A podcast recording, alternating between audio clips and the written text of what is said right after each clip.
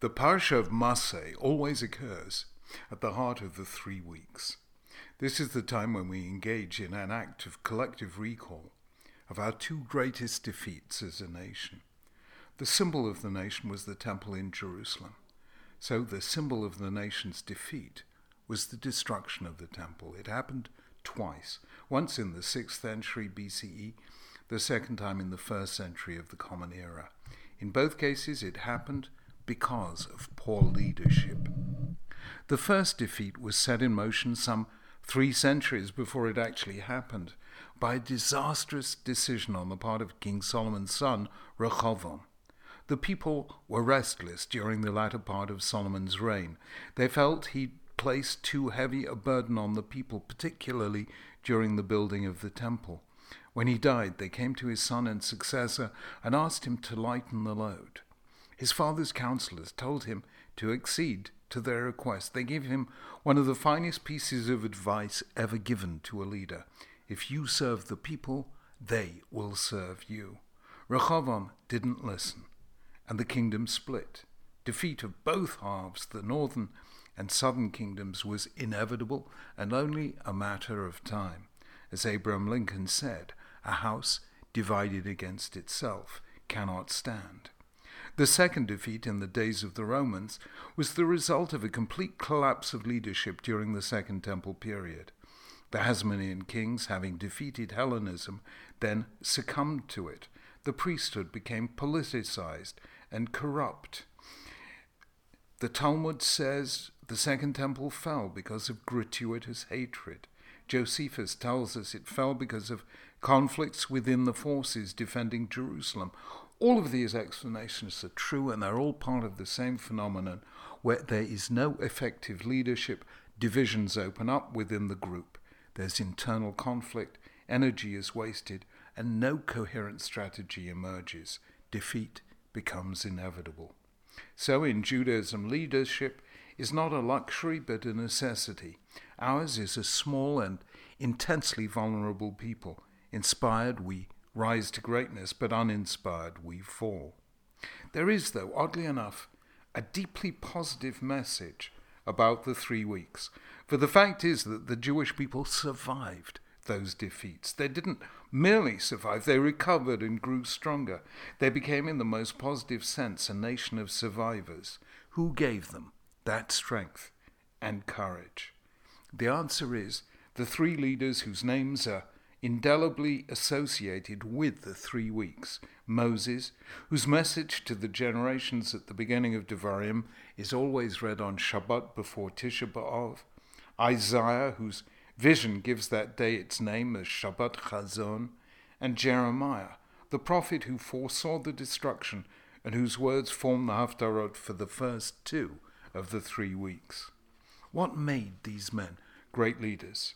They were all critical of their contemporaries, but then so are most people. It takes no skill whatsoever to be a critic.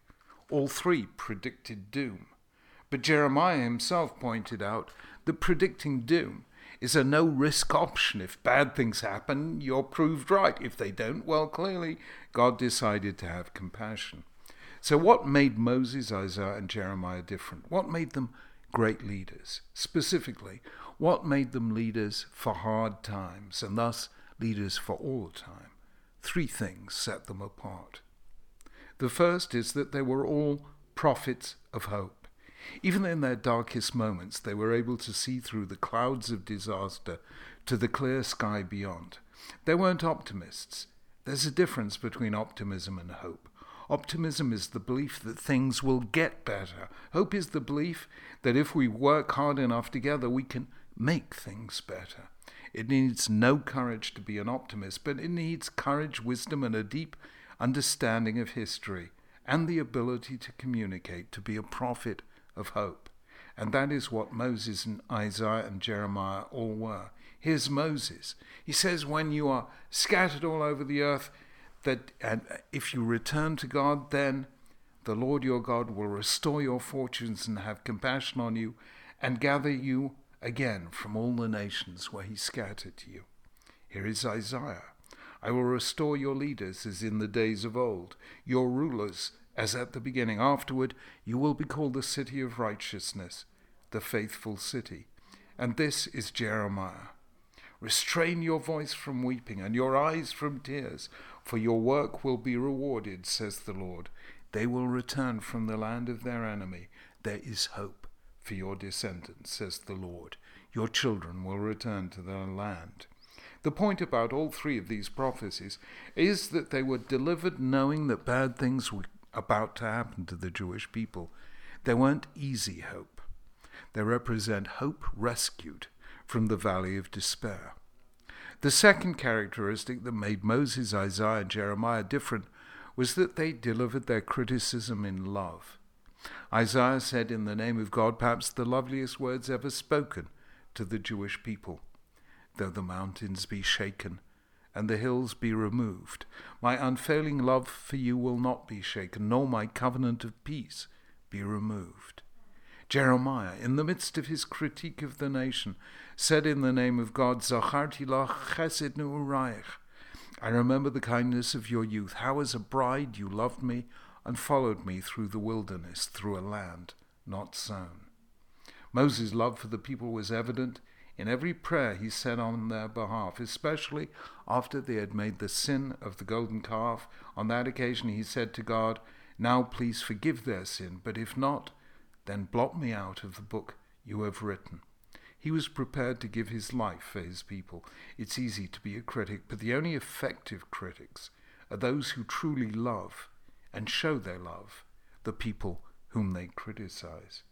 Thirdly, Moses, Isaiah, and Jeremiah were the three prophets who more than any other spoke about the role of Jews and Israel in the context of humanity as a whole. Moses said, Keep the commands, for they are your wisdom and understanding in the eyes of the nations.